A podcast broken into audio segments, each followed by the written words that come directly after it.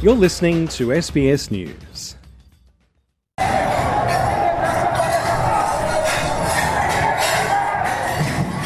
Supporters of Jair Bolsonaro smashed windows and invaded three buildings just a week after the Brazilian president's inauguration.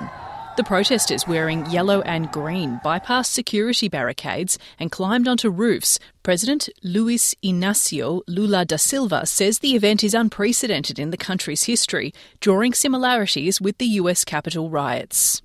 E nós, inclusive, vamos descobrir quem são os financiadores In addition, we're going to find out who are the financiers of these vandals who went to Brasilia.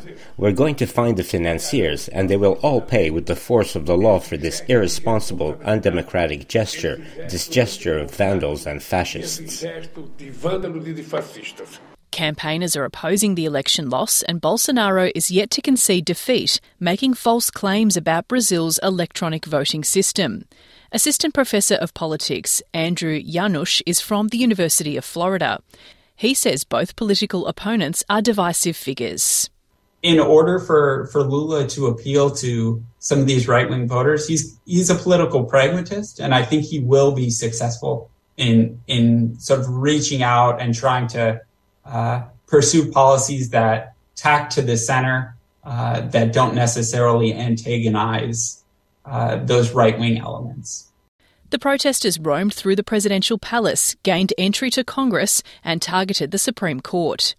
Dan Restrepo from the Center for American Progress says Bolsonaro fled to Florida a few days before the president's inauguration. He knew that he had legal jeopardy if he stayed in Brazil for a number of actions that he undertook as president of Brazil.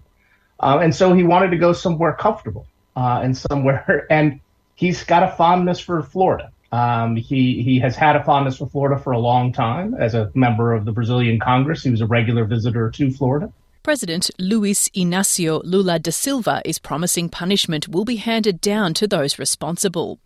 And Brazil's Supreme Court has removed the governor of Brasilia from office for 90 days due to security issues. Stephanie Corsetti, SBS News.